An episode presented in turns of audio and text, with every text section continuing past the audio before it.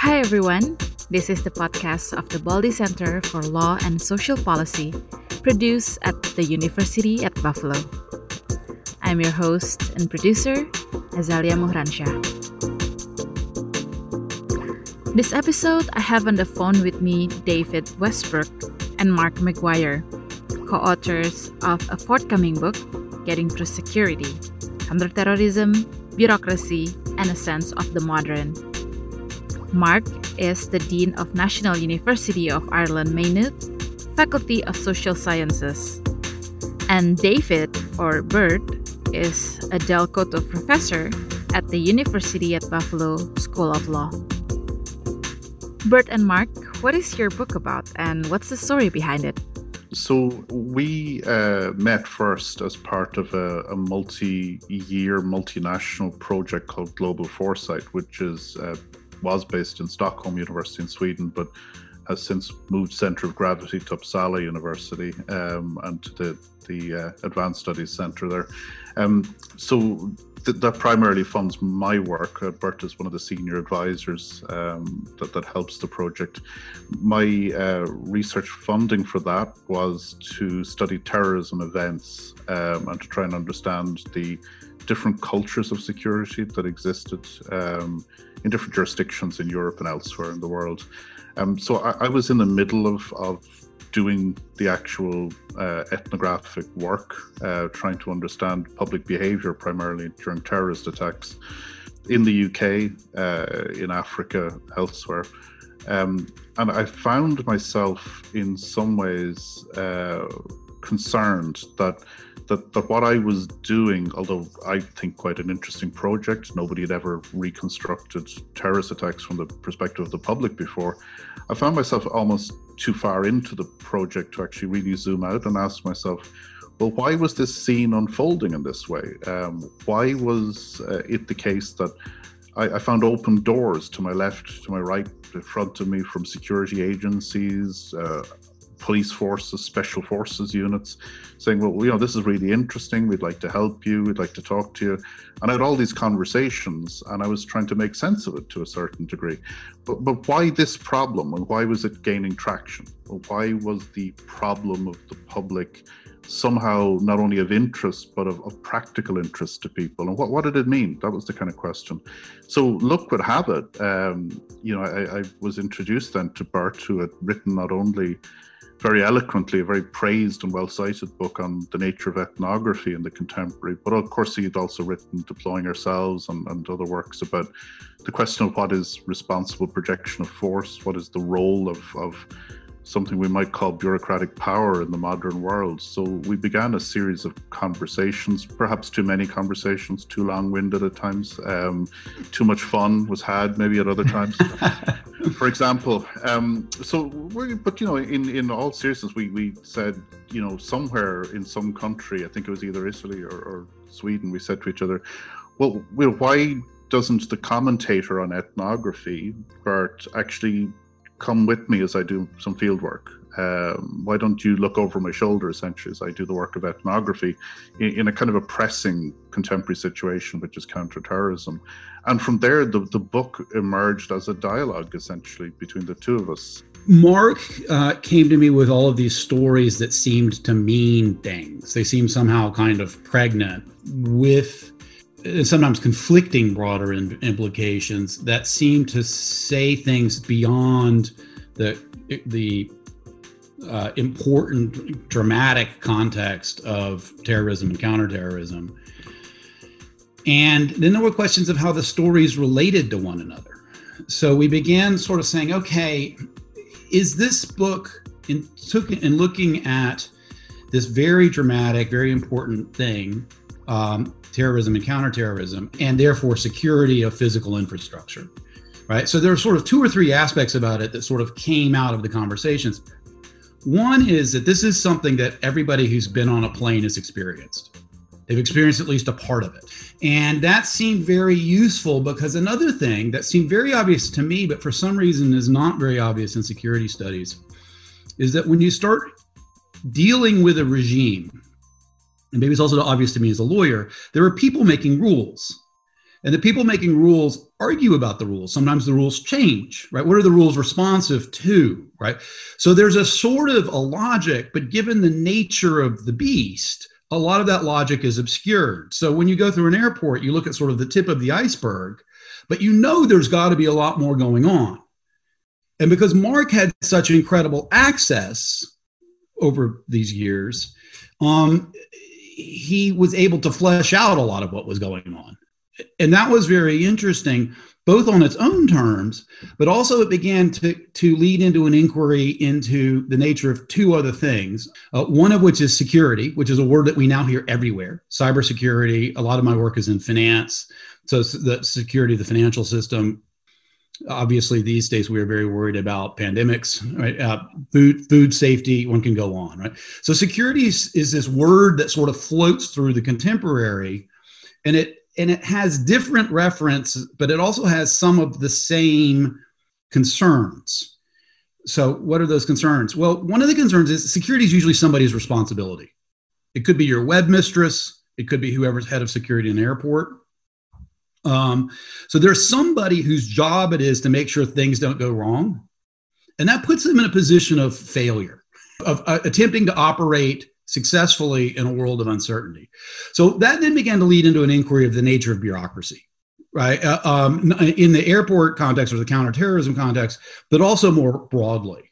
So we had this sort of window into a scene or a drama, but the drama was a kind of instantiation of much larger concerns that run throughout modern life. In your book, you use airports as entry points to discuss security from an ethnographic standpoint.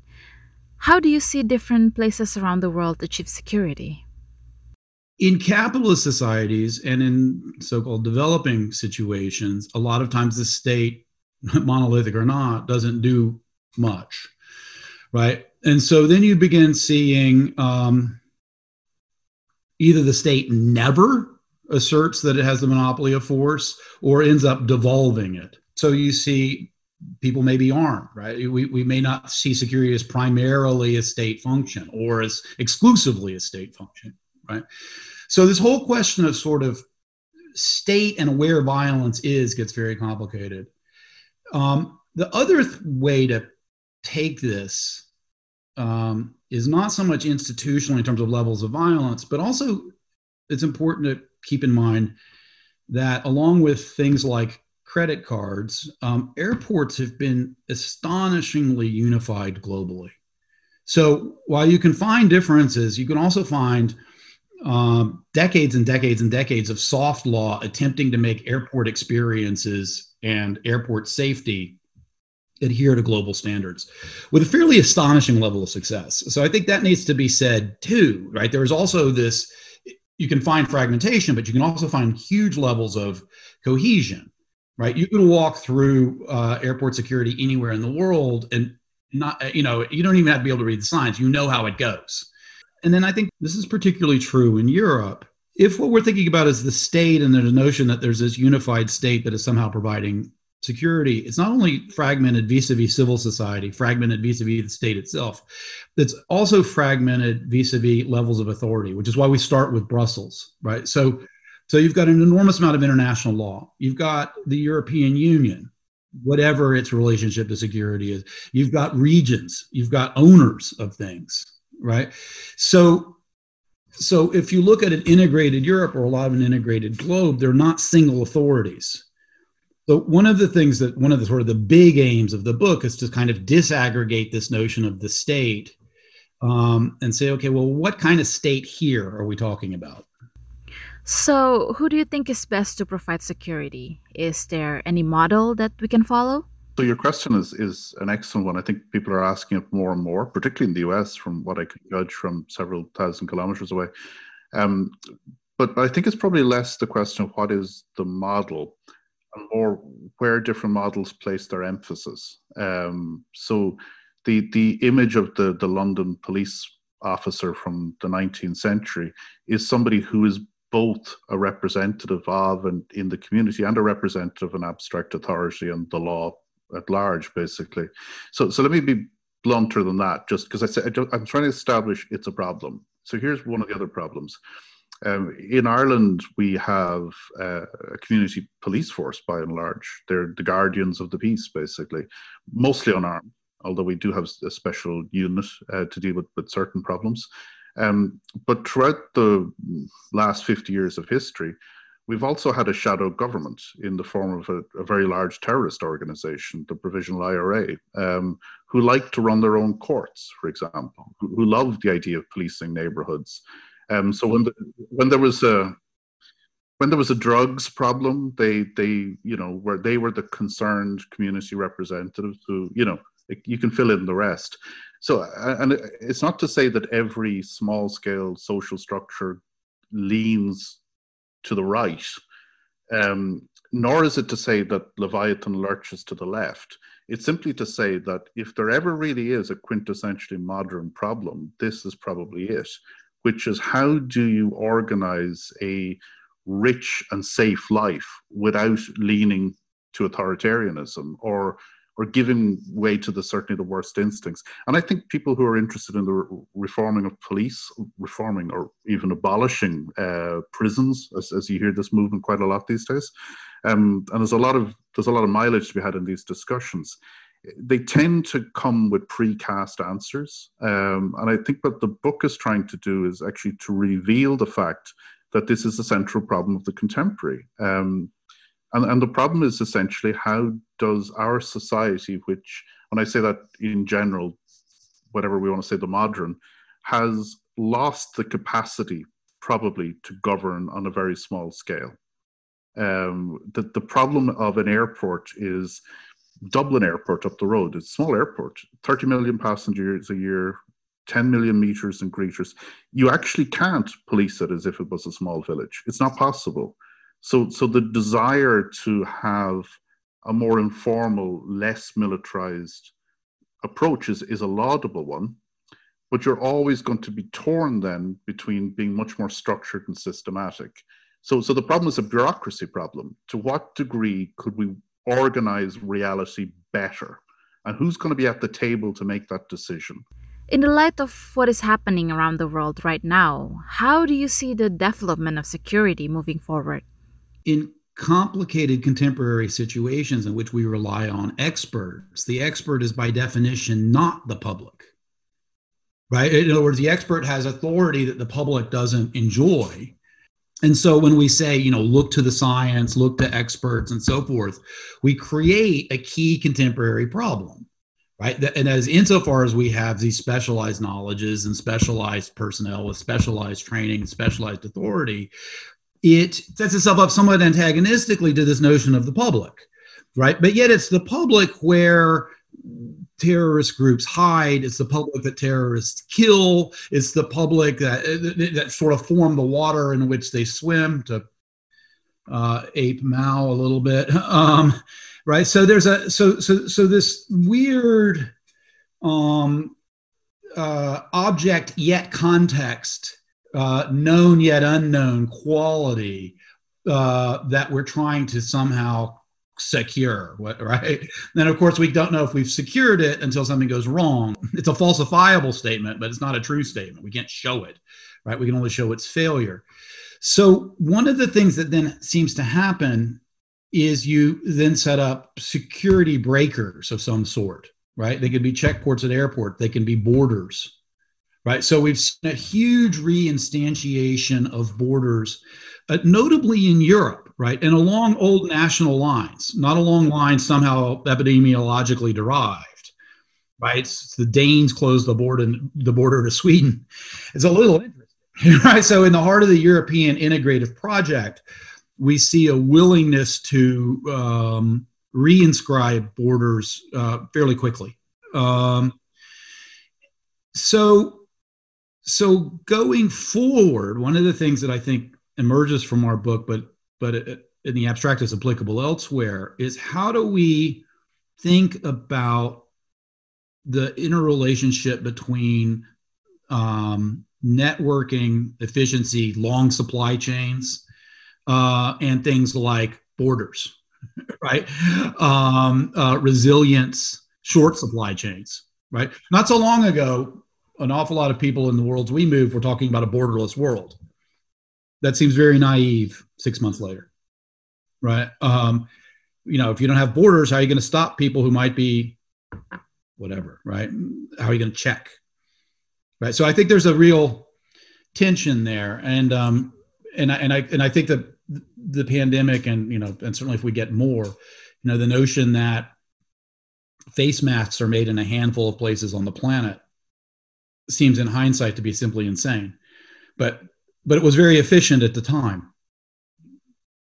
I would I would just say one other thing actually, just mostly to riff off of Bert in, in jazz fashion, but um, particularly with the United States, I think um, there is a long history of security in which people have become fairly justifiably suspicious of what they're being told uh, by people in authority. And that, that, that crisis of the expert, I think we can probably put somewhere and deal with in a different venue. But but there is uh, within the world of security, as we've investigated it, um, there there is a what you could call borrowing from the anthropologist George Marcus paranoia within reason, uh, a certain sense that actually you know there are security agencies they do do things they don't tell you about these things uh, many of the meetings that I or events I would have attended were, were in secret. Um, at one point, I had to sign a particular act, um, you know, crown copyright and all that good stuff. Uh, so, so things do happen in that fashion, and because I think, particularly in the United States, the the secretive institutions are so large and frankly so powerful vis-a-vis Europe that that an awful lot of the population now actually does feel that they're being told one version of things. Um, and we do live in, of course, a, a, world in which information is more plentiful than expertise. So, so any little bit of evidence then can be seized upon to construct a conspiratorial view of what's happening, essentially. Um, you know, for example, I just want to give a quick example just to, to lighten the mood of the conversation. But people have often looked at Germany in the last week or two and said, "Oh, look, they have protests, you know, anti-state, anti-public health, etc." Um, but Germany has a very different relationship to its state. It doesn't see its government as something that, in recent history, is, has the potential to destroy it. Um, speaking as a German, yeah, uh, not speaking as a German though, they they do have a, a, a sense that you can organize to do the wrong thing in public uh, in in Hamburg, they they riot occasionally. We don't hear about it in the international media, but there's well organized riots on roughly the same day every year that last roughly the same amount of time, and then the police move it people on, and it's all very friendly. Um, but the idea that you can actually protest is, is configured differently, um, and, and that may be something that that needs to be considered a little bit as well. That that protesting power um, has different cultural features in different parts of the world. To summarize, what do you think is the biggest takeaway from your book? Two things, I think. One is we believe that this is sort of a window, by no means the only window, but a window onto much more general issues uh, um, security, bureaucracy, what we think we mean by the state. Um, and that's all in the book basically. Uh, you know, so how do we get to kind of a, a livable modern, right? Um, and the and the the pitfalls are obviously uh, at the moment are, are, are at the you know seem seem very terrifying and apparent. One, one one need not recall Nazi Germany, although I tend to. Um, but uh, but but there are clearly many many versions of the modern that uh, we don't really want. Um, and without getting and they're hard to talk about and one of the things that we think that this kind of inquiry can offer is maybe we can find better ways of talking about some of these things right? so one of the so to come back to the notion of sort of the bureaucratic silo to come back to the notion of para-ethnography uh, one of the things that we think ethnography can offer is a more nuanced way to, to again to navigate among these different institutions, ways of thinking, kinds of people that collectively construct uh, the way we live now. So, um, so we think there's a real political, not in the usual sense that word is used, but political in the sense of helping us understand the polis, um, role for the engaged amateur, for the person whose job is not on the line. Right. So, so what somebody like Mark offers to uh, to somebody you know who's running security for an airport or running a special forces unit or something like that is he's not competing for his job he's not dependent on him he's not you know, you know there's a so there's a level of freedom yet conversation that the ethnographic conversation allows which allows you to sort of step outside a little bit and say is this how we want to organize things um, and so we think there's a sort of a, a, a, political turn. Sometimes we call it the turn from Wissenschaft to Praxis to sound use fancy words, right? But it's sort of the turn from from from just knowing and just observing to an engagement, but it's not engagement in the way that that's usually used in a sort of reflexive, uh, antagonistic activism. I will close uh, at least my my response is by, by just saying one thing, uh, not a terribly elaborate comment, but these days there is a question of what do you do about you know these types of contemporary bureaucratic issues or problems that that seem to be unsolvable. And in some ways, I, I don't want us to appear in this conversation as people who are who are simply saying nothing can be done or we must temper power or you know to some degree nothing else the, the reality is we, we're saying that we're probably using the wrong language of engagement and the wrong mode of engagement with bureaucratic order here in its most violent form. Um, and and I would simply say this as a challenge to people. This is why you should read the book. We don't say this is unethical, therefore we shouldn't engage with this problem. What we're actually saying is that ethics is not perhaps the issue here. The, the issue is mediation.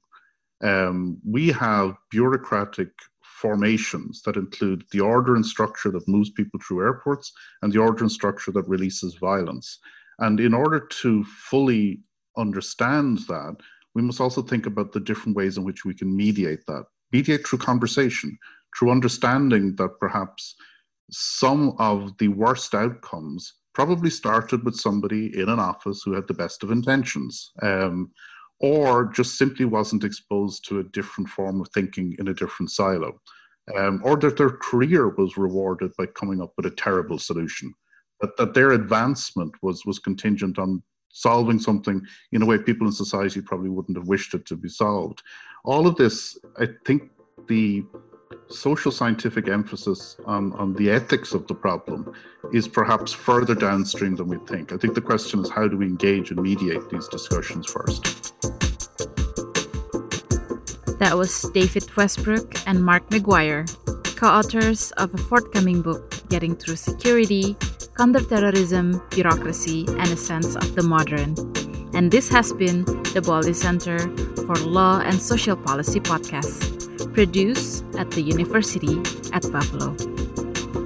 Please visit our website buffalo.edu slash Baldy Center for more episodes and follow our social media on Facebook and Twitter at Baldy Center. Until next time, I'm your host and producer, Azalia Moransyah.